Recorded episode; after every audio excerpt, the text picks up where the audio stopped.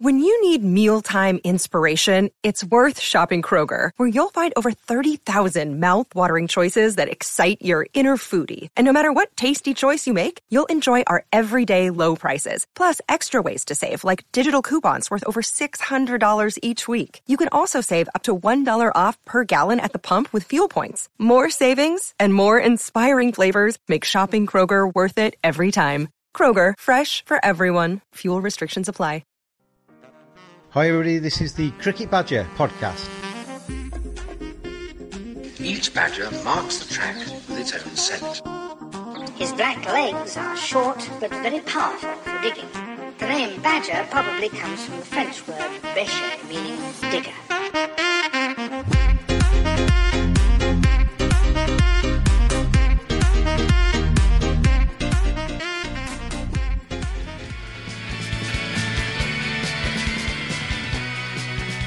Hello, everybody. Welcome along. It's another edition of the Cricket Badger podcast. I'm James, taking you through, and this is another famous fans version. The guest on today's Cricket Badger podcast is Inspiral Carpets guitarist Graham Lambert, a big Lancashire fan as well.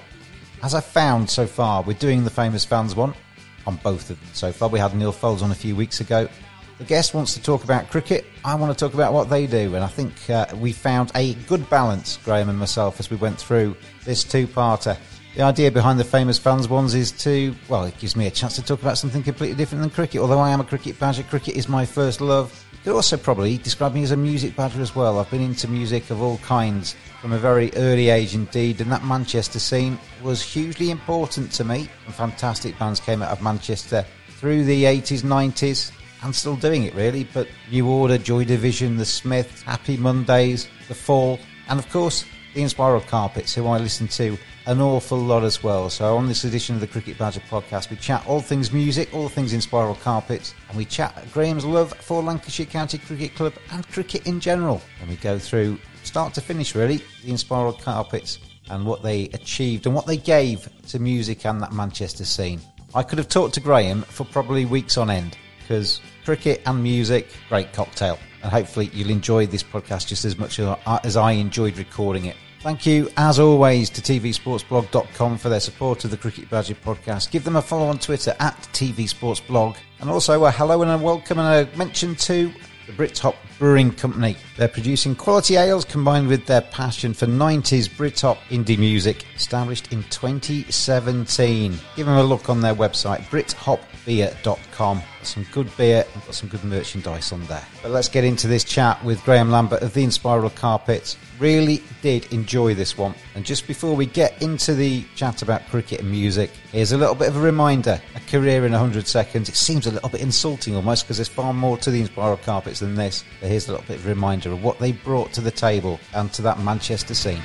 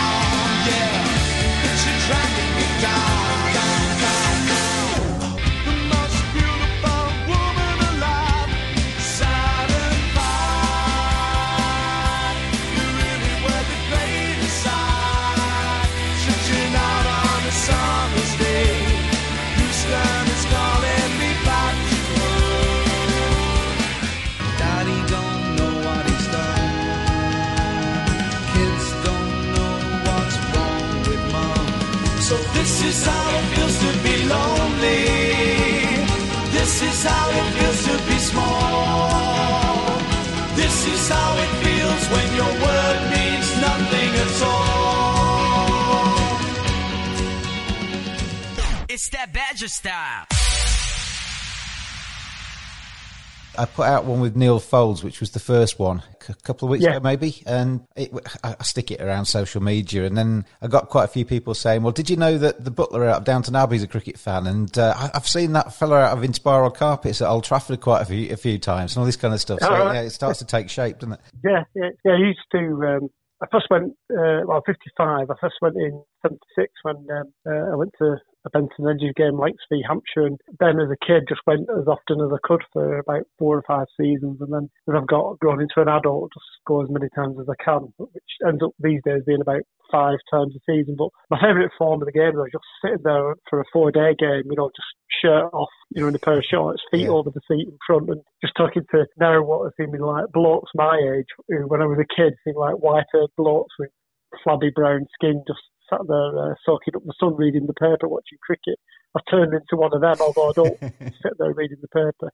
Yeah. Uh, I still score. I just haven't. I can't drop the habit of if I know I'm watching cricket for the day, I have to score it. It's just uh, it's an addiction I've got. Oh dear. Oh yeah, yeah. I, I used to do that when I was a kid. When I when I first went along to cricket, I used to sit there and score it. But it's some, that's a, that's a habit I kicked.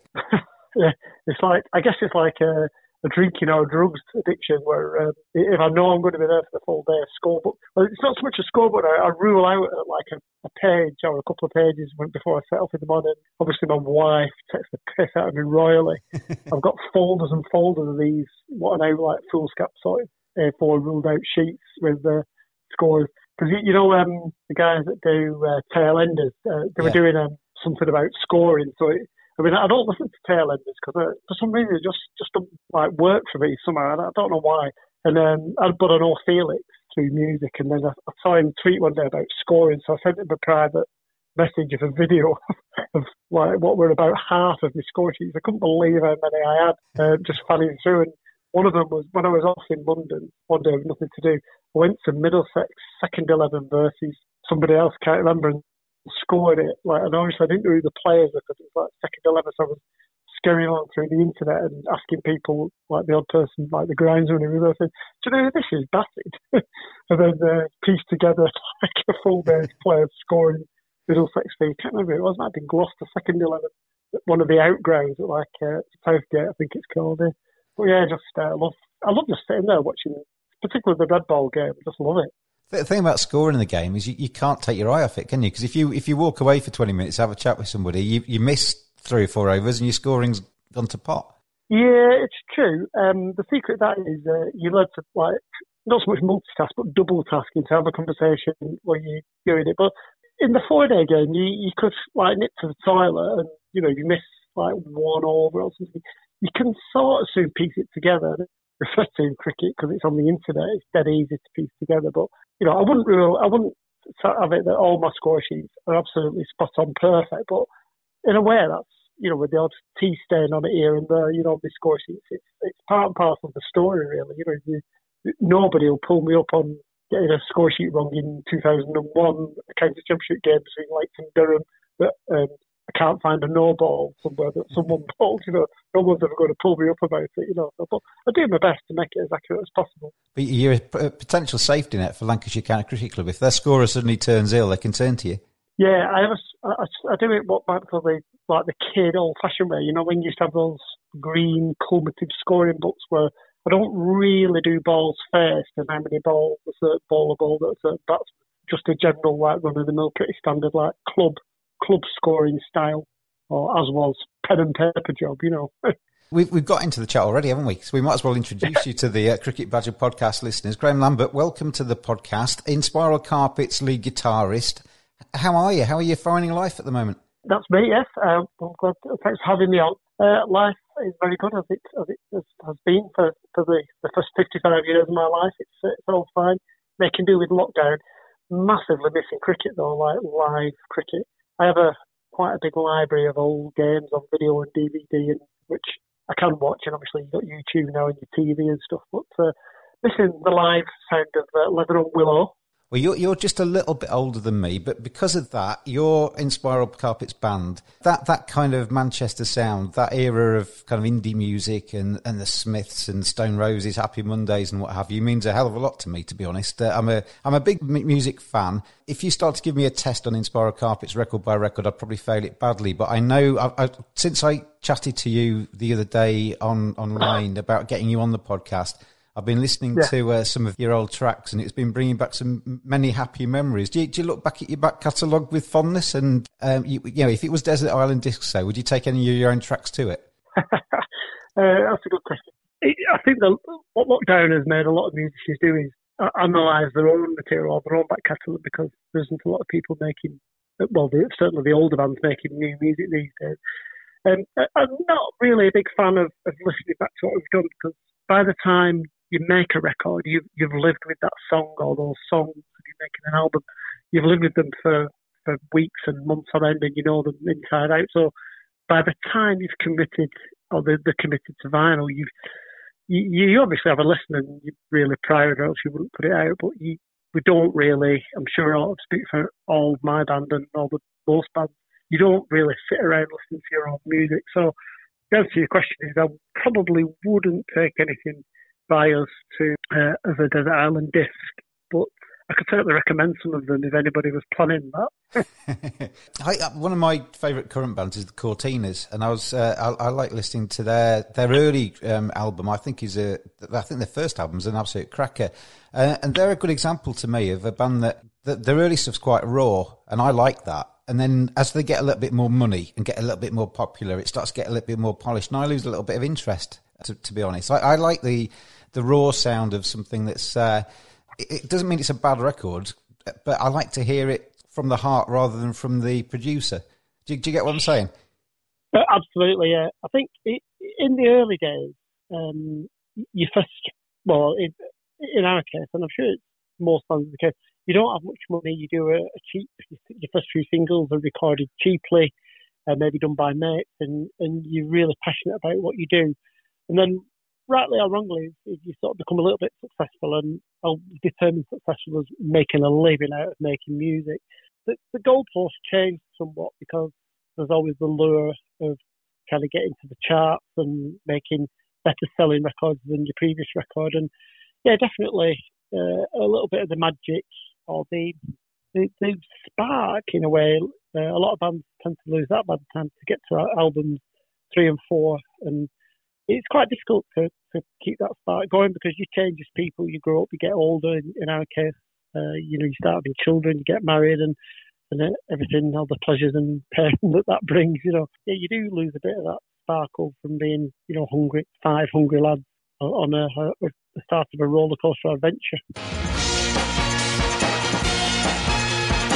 Cricket Badger podcast is brought to you in association with TVSportsblog.com. Excellent sporting content. It's well worth a look and give them a follow on Twitter at TVSportsblog take you back to 1983. You and a school friend, Stephen Holt, set up the band. You've been gigging around Manchester, I think, in a, few years before that, trying to find your way in the music business. Did you, when you when you met Stephen? Obviously, Stephen wasn't part of the band when you when you got the record deal. Did you did you suddenly find, think, wow, something special is coming here, and you started to get the band together, and you thought, we've we've got the chemistry right? Uh, your sort of ambition. I couldn't speak for myself, but and probably Stephen as well you start just the two of you sat on the edge of the bed writing songs, and then you you find a bass player, and then you find a drummer, and then Clint joined on keyboards. Um, and you want to do a gig in Oldham in a pub, then you want to do a gig in Oldham in a pub and fill it. So each time you you kind of goalposts are changing, but definitely one changing point is making a record. And, and I say in those days, I sound like the grandparents were you make a record and um, it just sets you apart, and you know, and you're trying to so you make a record and then you want to get in the charts with your next record. But I, I do remember John Peel playing us for the first time, which was in 1988 with our first single, and it definitely felt like this is potentially more than a hobby. So you, it's then when you start thinking we could get really big. And my always, you know, flag in the ground was always U2. Um, not being a fan of U2, but just thinking that you know, they're, they're the biggest band sort of of my generation. I, I, mean, I used to really like them in the early days, but by album number three, I'd, I'd gone off them and they kind of become everything that we didn't want to be, apart from we just wanted to be as successful as them. And now, obviously, that didn't happen. But I always use them as a, as a guide stick where there's no rules saying, you know, you, you use the Courteeners as an example. There's no rules saying you can't get this big, as big as the Beatles were, or as big as you two are. And for something like the Courteeners, it's a really good example of that they're massive without any help from from media or from radio. Never get interviewed in the press. They very rarely get interviewed on the radio. But they're just a, a massive phenomenon. Not everyone's cup of tea, you know, but I, I really like them. I've got a real thing for them because they they just they just people identify with them, and that's that's really what is the ultimate aim. Really, what the band is is making music and writing songs that people uh, can identify with. When you start and you first pick up a guitar and you start thinking, right, I want to form a band, is the motivation to be as big as the Beatles and be a millionaire, or is the motivation to make music, or is it a combination of both? Uh, again, not I can speak for me. You, can, you learn two chords and then you want to play a third chord and then you want to be able to write a song, and then you want to be able to write a song that sounds like a band that you like. Money's never really a drive. You, you uh, well, speaking again solely for myself, never really thought, oh, if I learn ten chords, I could be potentially be a millionaire. Here. Just just want to progress each time. You know, like I say, get you want to get played on the radio, then you want to be successful because you've been played on the radio, and then you want to do bigger gigs every time you do gigs. You want the tours to be bigger. So yeah, there's no there's no set sort of template that you want to follow, really. I guess people like Stock Aitken and Waterman back in the 80s, they had templates about how artists were going to be and what line they were going to follow. But for a live sort of band as such, you can't really you can't really do that because you, you you just make music and hope that people get into it. You know. There is a danger with this podcast that I'm going to talk about music all the way through because I, I really like it. But the we have to remember it's the Cricket Badger podcast. But um, one last question on the music before we go back to cricket a little bit. You, you almost kind of self-funded yourselves, didn't you? The merchandise and the T-shirts and things that you, you had around the band were, very important to you in the early stages, weren't they? Yeah, they, they funded us in in 1989. A couple of us had like full-time jobs and left our jobs to do the band full time, and we we lived off selling t-shirts and because the money you get for gigs like supporting James or the Stone Roses, you know, it's 50 quid here, 100 quid there. So obviously nowhere near enough for five people and crew to live off. So yeah, so we, we, we created a brand with the t-shirts that we sold quite a few and we lived off those proceedings, but we, we ran at a loss for, for, for 12 months and then we, like the John Peel picked up on us and started playing us and then we signed to Mute Records eventually after about four or five indie singles, and then obviously once we started to Mute Records, we were on wages then, which lasted five years. So yeah, those those early days, particularly in 1989 when we went full time, but without a set income, you know, we were, it was it really was life on on the edge, financially on the edge. and you had Noel Gallagher as a roadie, didn't you, at one stage? Uh, yeah, Noel roadie for for um, what did it be about maybe three years, something like that. I think someone put on Twitter the other day. It was the anniversary of when we met at a gig in Manchester, and then he became our roadie, and then for three or four years he, he ran his course in being our roadie, and then he went off and joined Oasis, who I think were called the Rain at the time, and then changed the name to Oasis, and um, yeah, the rest is it's in history somewhere what happened to them. was it obvious with Noel Gallagher that he was a, a, musician that was going to become a star, or was he just a, a normal roadie at the time? He wasn't a normal roadie. He, he was less than a normal roadie. It was obviously he wasn't going to earn a living as a roadie working for other people other than us. He was kind of like the mysterious sixth member of the band where he roadied for us all. He even set Tom's microphone up sometimes when he got told that he had to. Uh, but he is he wanted to. His heart wasn't into being a roadie. He he became a very good guitarist um, while he was working for us. As he set all our gear up, he'd then be forever playing all the instruments and particularly the guitar. But he, he his heart wasn't in being a roadie working for someone. And like I say, his time with us had run its course in '92. He was fed up of us, and we were a bit fed up of him, moping around. And then, he, like I say, he went off and then he went to be successful, which is brilliant. You know, I'm I'm nothing but you know proud in the fact that you know he used, used to be really good friends with him, and he's like a really successful uh, artist. It's it's brilliant. You know. Fed up of collecting your team's matchday subs? Worried about carrying cash post COVID 19? Try slateapp.co.uk. Less contact than contactless. Slate, the smartest way to collect weekly match fees and more. Download the app, slateapp.co.uk. Not just for cricket, any clubs that collect subs. It just makes sense. Stick it on the slate. slateapp.co.uk. Let, us take you back to the cricket and going back to the 70s, as you said. Can you, can you remember that first day when you walked into a cricket ground? What was it about cricket that made you think, wow, this is great? And obviously, all these years later, still in love with it? I do remember it. Um, I won't bore you with the exact date, but it was uh, April 1976. For some reason, uh, my friend Anthony Feely, who was a year older than me, and he he'd been to cricket already. He said, "Right, we'll we'll get season tickets and we'll we'll go and watch like every game this season." So I bought a season ticket, which was about two pounds in days. On the parents bought me a season ticket. So without any previous experience of being stuck at Old Trafford all day, which was two bus rides away from where we live, we went down. We paid a got the uh, membership card in advance, and we went down and uh, yeah, it was Benson Edges game, Lancashire v Hampshire, Old Trafford, uh, and Barry Richards was playing for Hampshire, who's an absolute legend, South African opening batsman. And I just remember seeing him in real life. I'd seen him on TV, and my dad was, had told me how good he was. And even though we got beat that day, we actually came home early because Anthony Feely was way out to go to some do or something, so we left at tea time. But I'd seen Barry Richards bat, and he he was really good and I was hooked, you know, from the, the first day I went. And um, Anthony Feely, my friend who I'm still friends with now, he taught me how to score in a scorebook. And to this day, I still do a bit of cricket scoring. It is my um, guilty pleasure, I think people call it.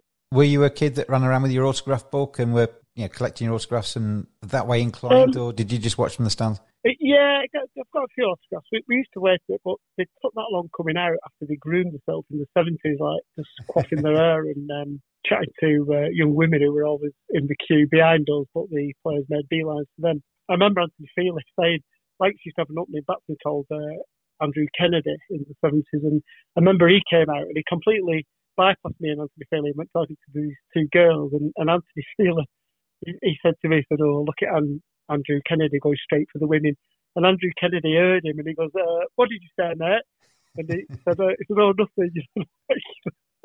he just, it was quite funny seeing me mate having a standoff with uh, with one of Lancs cricketers. It's quite funny. I imagine when you're a lead guitarist of a, a successful band, you, you, don't get any women queuing up for you at the at the stage, do you? The principle works the same, doesn't it? I mean, you, you're more likely to want to talk to like a, a young fan who, who looks excited to meet you than some sort of nerdy bloke stood there with, with an armful of scorecards or in, in our case record sleeves that want signing. But you, you, you, you know, you should treat people equally, really, and that's uh, yeah, that's what I try to do now. Anyway, I mean, lead guitarist is the glamour role, isn't it? You, lead singer or lead guitarist, you're front front and center, aren't you? The drummer and the bass guitarist. Maybe not quite. Yeah, if you think about a band like Coldplay, you could be the, the drummer of Coldplay, walk into Tesco's, and nobody would care less. But Chris Martin walks in, and he'd probably get swamped by people. If you, if you if you take that to cricket, you mentioned Barry Richards. He's kind of the lead guitarist in terms of a cricket team, isn't he? Who, who was the lead guitarist in terms of your cricket watching? Who was the the guys that really whetted your appetite and thought, wow, he's he's he's special? not many people actually call me a lead guitarist. I'm more of a rhythm guitarist because of the way our band set up. Clint does a lot of the uh, Clint Boon does a lot of the lead, what you might call soloing stuff. So a lot of the uh, time on our records, I'm I'm in with the rhythm boys with the and, bass. And Clint's on the keyboards, isn't he? Which is a big big part of your sound, isn't it? It, it is, yeah. Um, I find it flattering by you calling me a lead guitarist because I, I, would never call myself a lead guitarist, more well, a rhythm guitarist. You're, you're a guest um, on the podcast. I'm not going to not flatter you, am I? uh, yeah, I'm, I'm, I'm more of um, in football in terms of more of a holding midfield player, or uh, or if you like, um, kind of like a, a number five batsman who can just like a sort of Paul Collingwood kind of. And don't get wrong, I'm not dissing Paul Collingwood in slightest, but you know, he's once somebody went out and smacked a load of sixes like Pietersen did. But Collie, Collie's good for decent fielder, good for holding one end up. Uh, obviously, no fool with the bat whatsoever, and could bowl a good six over spell of dibbly dobblies to uh, just partnership breaking. You know, so I'd view myself more of one of those type of musicians rather than um, you know an Eric Cantona or a Pietersen type player. That that's more Clint Boon's role, really. All right, okay. Um, let's let's rephrase the question then. Who's your Clint Boon in terms of cricket? Well, I mean, you know, from in light terms, you know, I've had Clive Lloyd, you know, Wasim Akram, we've had some big players like that. But for myself, my uh, the favourite Lancs players always uh, used to love watching Graham Fowler, who um, obviously made it as an England player by hook or by crook. I think probably because and I'm sure Graham would say himself that because of Graham Gooch, because of the ban he had for going playing in South Africa in the sort of early 80s, Graham got a spot in the England team, and I was so proud of him because he, I just used to love watching him back for Lancashire because he, he just went out there and just seemed to like, you know, have a lot of luck, but really gutsy uh, attacking left-handed opening batsman. I, I got a lot of time for Graham, and, and I, I ended up getting to know him through the band, and uh, he's a good friend of mine, and uh, really, really top bloke, really out and out, hundred percent solid Lancashire bloke. Graham, We've got a lot of time for him previous guest on the podcast, Graham Fowler. He's uh, he made that double hundred, didn't he, in India, which I thought was a terrific innings. And I, I remember listening on TMS to him ticking along towards the 200. And when you, when you're a supporter of a county, and then one of your lads does well and goes off and plays for England and scores a century or takes a five for it's special, isn't it? Yeah, it's funny because it, it seems to differ from football in that respect. Cricket, where when Rooney was playing for England, a lot of United fans didn't want him to play for England, didn't want him to get injured. Whereas with cricket, you you just you know our our guys, you know, we've had a few guys over the years get picked for England, or we had a lot of international players coming over, and obviously they represent their country, and and you're just nothing but proud of them, you know. To, and yeah, you know, Fowler in the 80s had gone missing for uh, several county games and Sunday league games because he was playing for England versus the West Indies in '84, for example, and getting absolutely hammered by the West Indies pace attack. But we're still dead proud of him that you know he got 100 at Lords against the West Indies, and you know missed, obviously missed several Lancashire games that summer. But just super proud of him that you know one of our one of ours was playing for, for England and holding his end up. You know, he's that really strong bit of pride. And, and going back to when he Graham got double hundred in India in I think it was early '85. I think if memory serves. My mum used to always have Radio Four on in the mornings, listening to the news and before uh, as I come down for breakfast and before I went to work. But I'd been listening like through the night, and as I said, Mum, I've got to put TMS on because Graham Fowler's near near 200, and uh, you know me and my mum were tuning in listening, and you know in those days the the reception on the radio was really like dodgy, you know, because it was on long wave or something, and yeah, I, I, was there with him when he edged over the line to get 200. So, so you know, one of my proudest sporting moments when Graham Fowler got a double hundred in India. That, that's something I think all cricket fans share is that youth um, where you take your radio to bed. People of a certain age, anyway take the radio to bed yeah. and you're listening to the England Down Under or wherever and you're listening to the crackles and you're trying to piece together what's going on. You may be dozing off every now and again, but you, are trying to keep pace with what's happening on the other side of the world. That, that That's actually some, yeah, it's a very simple thing, but it's actually very special, isn't it, when, when you think back to your early times in cricket? Yeah, it, it probably unites all cricket fans a bit from certainly in this country and I'm sure around the world, you know, where you, you you're listening and watching um, I know when we, we toured Australia with the band in '93, and it that coincided with Australia being here in England because it was June '93. So I remember staying up all night in Australia watching the Test match. I think it was England v Australia at Trent Bridge. I think when Australia batted on the first day all day without losing a wicket, and I was watching it live uh, my, Australia. Yeah, yeah. My dad, uh, he, he, likes a bit of cricket, but didn't get to many games, and he, he got a ticket for Trent Bridge Test match when I think Australia batted all day, got about, about 300 for no loss at the end of the day's play, and that's the only day's cricket he saw that summer. He came home a bit displeased, I think. Yeah, not seeing any wickets fall. It's quite, yeah. it's quite bizarre, isn't it? Yeah. And then I think when they did lose a wicket in that is, I think the first wicket to go down, I think it was a run out. I think I might be wrong, but I'm pretty sure it was a run out the following morning. But anyway, Lancashire is a, a, very famous county. I'm, I'm, a Yorkshire fan, so there is a little bit of rivalry between us, Graham. Yeah, Test match ground, proud history, plenty of county championships in the uh, in the in the trophy cabinet. Do you get that sense when you're watching them play? I mean, obviously, growing up watching it in the '70s to watching it now, what's the, what's the differences in your in your mind? Yeah, it's a, massive rivalry. And I mean, obviously, any players that walk out there to represent Lancashire, they're obviously going to try the damnedest. But when Lancs play Yorkshire, I'm sure both sides, but I know the Lancashire side, you know, they, they step up a notch. I don't know why. I think it's probably fueled by the fans because since the invention of 2020, the, the crowds for the Roses T20 games have, have, been absolutely amazing. And I can vaguely remember in the 70s when Old Trafford would be almost full for John Player League games and, and big one day games like B&H and Gillette Cup on NatWest, big games, you know, there'd be a lot of people in the ground. But to see the grounds full for a, a county game it's a great feeling. I'm not a massive fan of 2010, I'm more of a cricket purist, but I'll still go to the 2020 games. You know, I'm not kind of uh, a, a red ball snob. They're still um, fun, aren't they? They're still fun. Yeah, and it's still, at the end of the day, it's still cricket, isn't it? You know, but it's it's just over and done within like four hours or whatever. You know, but it's just great to see a lot of fans coming over from Yorkshire and having the crack. You know, and everyone gets beard up, and it's it's you know it's good. And it, we've got three daughters. We quite often we'll go to a Roses 2020 game at Old Trafford and take, take the full family. You know, and they'll they'll we'll see the white ball flying about into the stands and stuff. You know, and I'll be getting all worked up and like tense about saying, "Oh, we need to bowl a couple of drop balls here." And you know, the daughters will be going, "Oh, I want to see the ball flying into the crowd." You know, you know, it's, it's a great feeling, and and it has brought the younger people into the game, and you know, maybe a lot of females as well have got more interested in cricket because of 2020. You know. It's a cracking atmosphere those Roses games, isn't it? And uh, you know, the T20 Blast is a, is a is a thriving tournament. It's, it makes it so disappointing, doesn't it? That in in the year 2020 we've had a, a fantastic start to the summer weather-wise, and we've seen nothing at all. Yeah, it's a shame, isn't it? Um, it's for, for genuine cricket lovers, uh, I'm sure everyone's thinking, right, when's the first game? And there's some thought that it might be the first of August this year. And um, I'm thinking, as I was sat in the garden the other day reading that, I'm thinking, I know what's going to happen in August. It's going to be the wettest August we've ever had. Oh, it's just bound that's to just, be, isn't it? It's bound to be. That's just just cricket, though, isn't it? As, yeah. as, cricket fans, we just we just know that, don't we? But you know, I'll be there though when first, hopefully the first championship game, if we're allowed, I'll be at Old Trafford for the first four day game. But yeah, it's a shame, isn't it? It's a shame. It's hard to think how, it, how it's all going to work.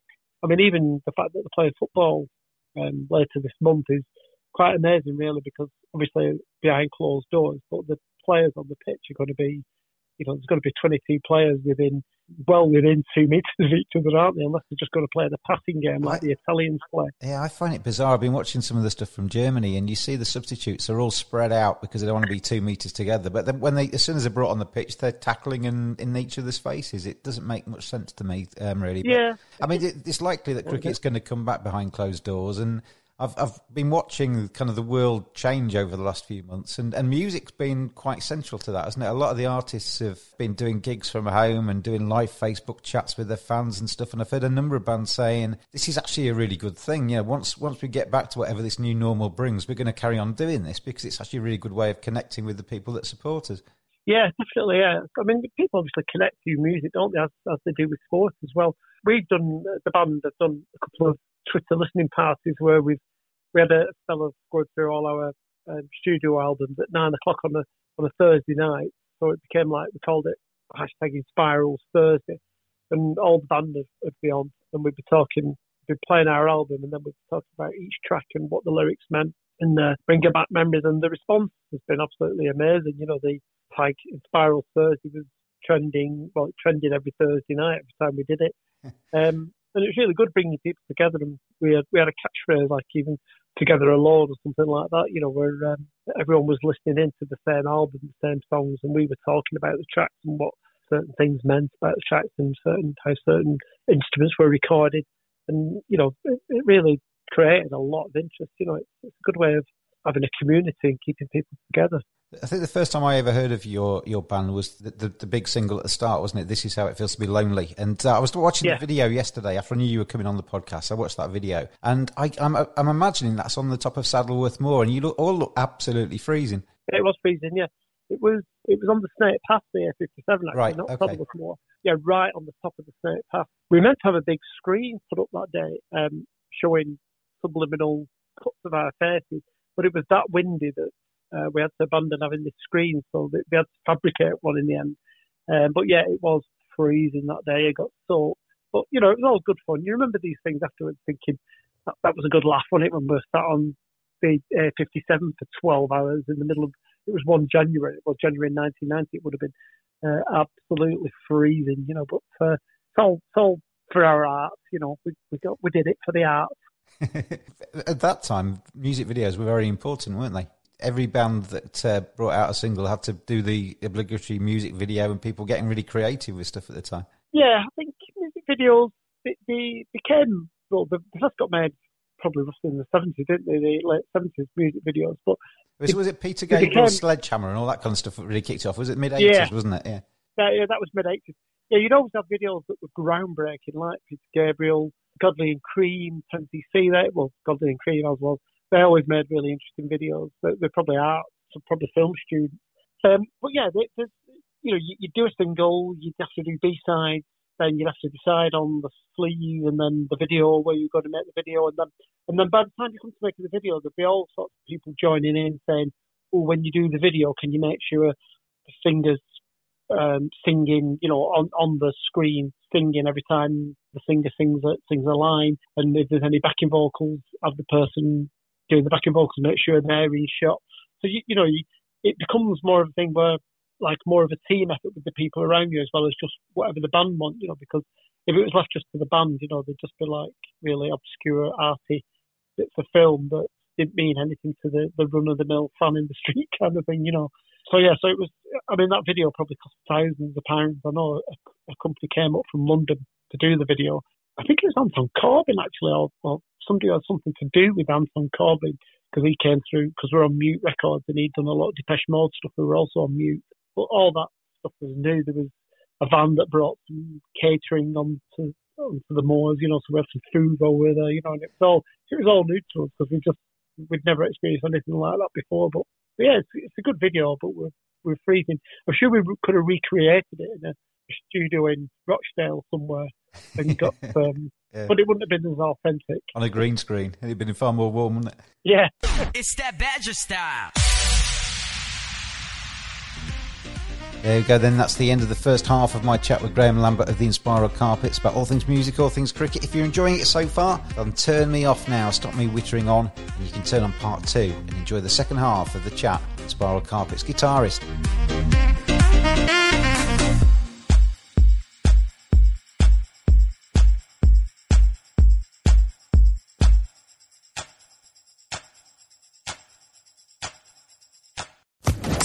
Social Podcast Network.